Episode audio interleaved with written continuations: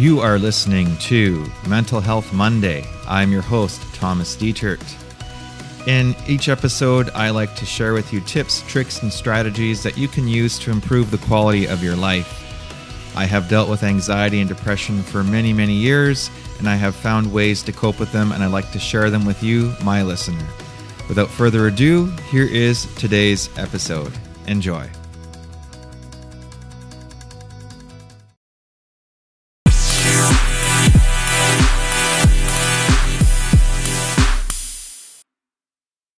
Hello, Facebook. Hello, Instagram, and welcome to Mental Health Monday for Monday, August. What is the date? It's something. Uh, Monday, August 17th. Yeah, there we go. I'm, on, I'm on vacation right now. Uh, today's actually my last day of vacation, so I've kind of lost track of the days of the week. And the well, I know the hour of the day at 7 p.m. Eastern Daylight Savings Time. Hey, Brandon, thanks for tuning in. Glad to have you. So today's show is titled Five Things You Need to Do in Order to Stand Up for Yourself. But before we get into that, uh, I have some news. I just checked on the podcast and it is now reaching 11 different countries. Wow, I, am just amazed. So, hey, thanks to everyone who's subscribing and spreading the word. So glad that uh, you uh, are able to sh- help spread the word of, of defying depression and uh, being able helping people to help themselves essentially. So uh, very uh, humbled to have that. And i'm going to start with my disclaimer which says that i am not a mental health professional by any stretch of the imagination. I'm just simply someone who has dealt with anxiety and depression issues for the better part of my adult life. Uh, Mental Health Monday is available on podcast as the Mental Health Monday show. You can uh, search for that on your favorite podcast provider. We're also on our YouTube channel, on our Facebook page, which is facebook.com slash defying depression, on Instagram as defying underscore D. That's D E F Y I N G underscore D. And you'll find me on Instagram. All right. As I mentioned, today we're talking about the five things you need to do in order to stand up for yourself. So I'm going to start with a couple quotes. Uh, this first quote here is by Norman Vincent Peale. He says, Stand up to your obstacles and do something about them. You will find that they haven't half the strength you think they have. I really like that one. And uh, not to be outdone, here is Barbara DeAngelis saying, We need to find the courage to say no to the things and the people that are not serving us if we want to rediscover ourselves and live our lives with authenticity. I'm going to say that one more time. I like this quote. We need to find the courage to say no to the things and the people that are not serving us if we want to rediscover ourselves and live our lives with authenticity. I can't say that word. Geez, authenticity. Sorry about that. If you've ever worked with a consultant for team building at either work or working at a volunteer organization, you've probably heard of this uh, very popular personality test called DISC, D I S C. And you can learn all about the DISC profile system at basically going to discprofile.com. It's D I S C P R O F I L E dot com. And I'll have a link to it in the show notes as well. But uh, the disc profile was um, brought into my world by a consultant when I was uh, working at a uh, group practice. And it was very handy to learn about my colleagues and what makes them tick, and also what makes me tick. But uh, more importantly, I also learned about there's basically four main types of personalities with some classic subtypes as well. But um, with a little practice, you can quickly and fairly accurately pigeonhole someone into one of these uh, personality types. And in doing so, you will learn well, not learn, you'll know uh, how to better communicate with them based on their personality style. So here's a brief overview of the DISC profile system. If someone is a D, as in Donald, D refers to the dominant personality type. These people, they're motivated by winning and competing and succeeding. And uh, when you're talking to them, they just want enough information to make a decision. They don't want the small talk, they want the bottom line. Um, they're not really good at being sensitive or showing vulnerability. Then there's the I personality, and the I personality is the I'm here. Let's let's get the party started, and what can we go do next? And and like they're they're the if you want to have a great team, you need one person who's an I to keep keep everyone happy and, and flowing and being social. Um, the I person, uh, they tend to be very warm. They tend to be very trusting. They're very optimistic. Uh, when they're making decisions, they value social proof. They're the ones that they are the ones who want to see that you know Bill and Susan also bought that SUV, and they'll go get it. Um, as uh, they basically struggle with research and follow through. Then there is the S or the steady person. They're calm. They're good old reliable so and so. They are patient. They tend to be overly accommodating, and they really hate conflict. They value loyalty and security, and they like to help others. They avoid confrontation, change, and they tend to be very modest.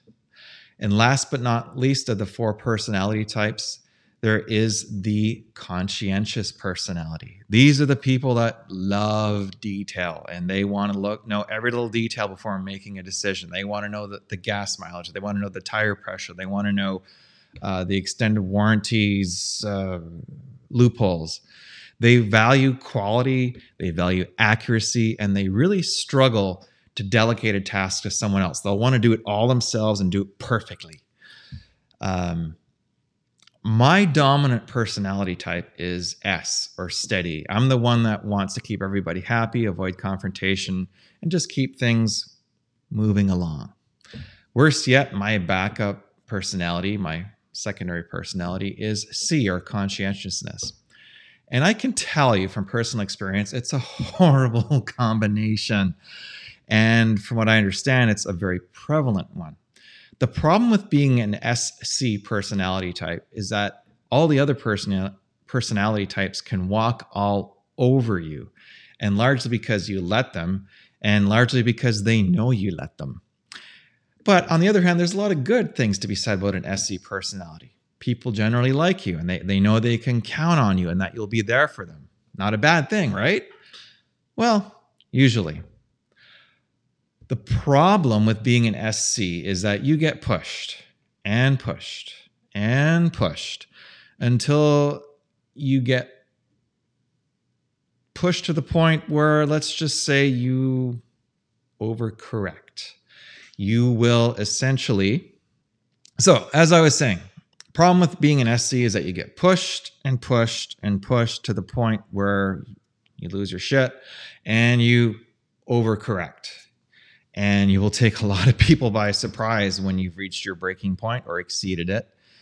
And sometimes you take it out on the wrong person. He's just, he or she's just the person who uh, basically is there at the wrong time and just happens to say one little wrong thing and snap and just boom, you lose it on.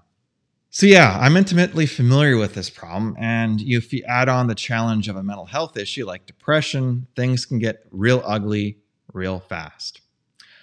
How then does someone who wants everyone to like them and not offend anyone stand up for themselves? Well, that's what today's episode is about. And here are my five suggestions.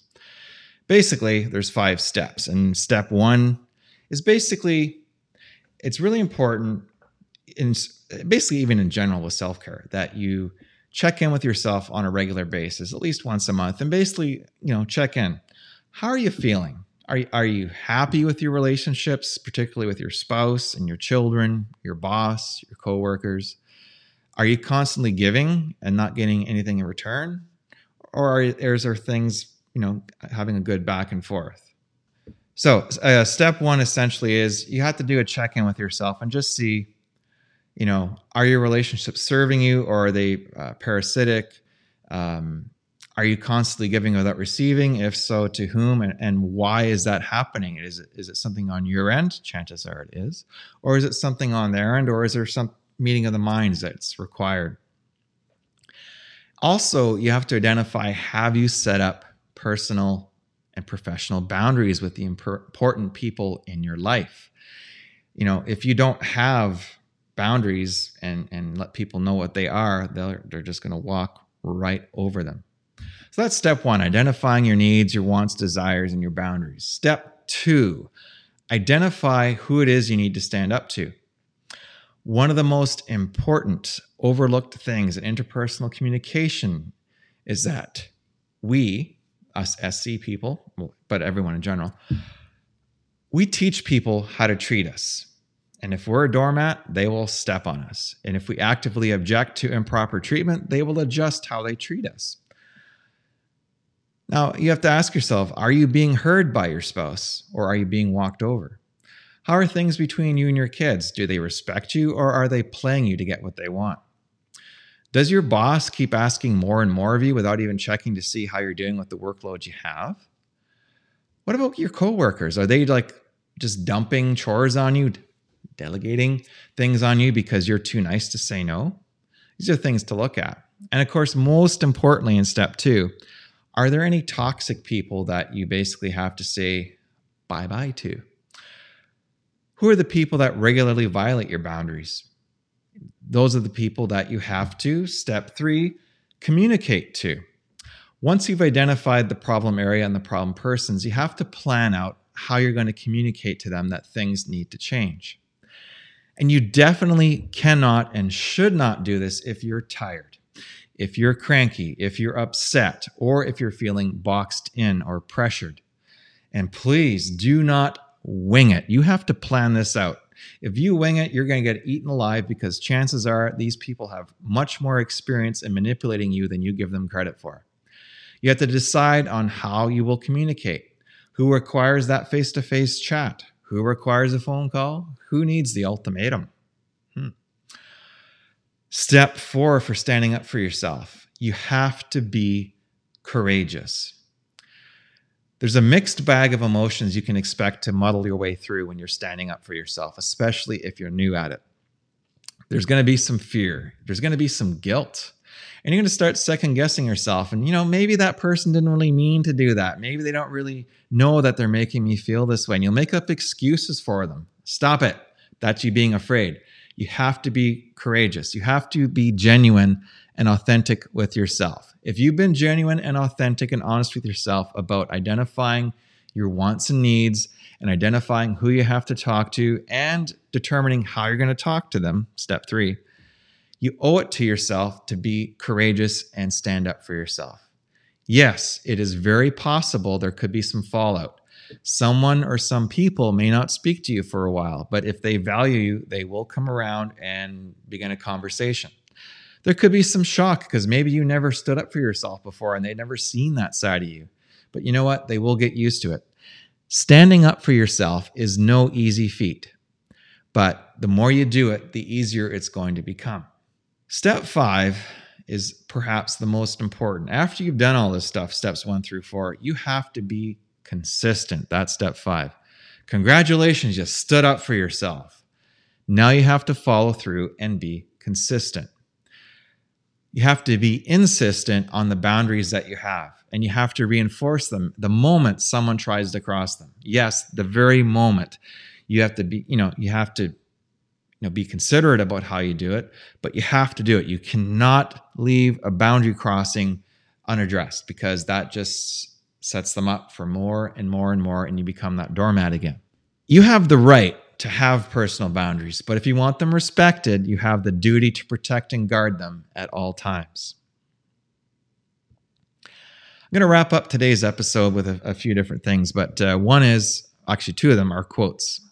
Here's a quote by Brene Brown If you think dealing, hi Cam, um, if you think dealing with issues like worthiness and authenticity and vulnerability are not worthwhile because there are more pressing issues like the bottom line or attendance or standardized test scores, you are sadly, sadly mistaken. It underpins everything. And here's a quote by a very, very successful and famous author lady named J.K. Rowling. She says, It takes a great deal of bravery to stand up to our enemies, but just as much to stand up to our friends. So I hope you enjoyed today's episode about standing up for yourself. Uh, this episode will be available on our podcast. It will be available on our YouTube channel as well. Sadly, it will not be available on Instagram TV because Instagram and the live feature kept screwing up today for some reason. So thank you so much, Instagram. Last but not least, I just want to talk about a book. Not sure if this shows up here or not. Yeah, there it is. Life's Golden Ticket, a story about second chances by Brendon Burchard. I reread this book not too long ago, um, going through some um, personal issues with my mental health and and some certain issues in my life. And I've read this book before. It's it's probably my favorite book by Brendon Burchard. Um, if you're finding yourself in a position in life where you are no longer satisfied, if you are finding yourself going, How the hell did this happen? If you are finding yourself being judgmental and aggressive and perhaps not so nice to the people that you care about in life, if you're just a little bitter, a little cantankerous towards your situation in life, this book I suggest you pick it up, give it a good read. It's really going to challenge you to have a good look at your life, a good look at the people in your life, and make some changes for the better. Um, this book is not a textbook. It is actually written as a parable. It has to do with a guy whose wife disappeared. She's found and she has this ticket to this place that doesn't exist, and he has to go find it. He finds it and goes through a life changing growth experience in the process. It is a bit of a fantasy, but it's a fantasy nonfiction. How, how does that work? Well, if you want to learn how that works, you got to read, read this book. Pick it up. It's available on Amazon. I get no compensation for that whatsoever. It's just a recommendation I have for you. All right. Uh, that is Mental Health Monday for August 17th, 2020. We will see you on the next episode. Take care. Bye bye.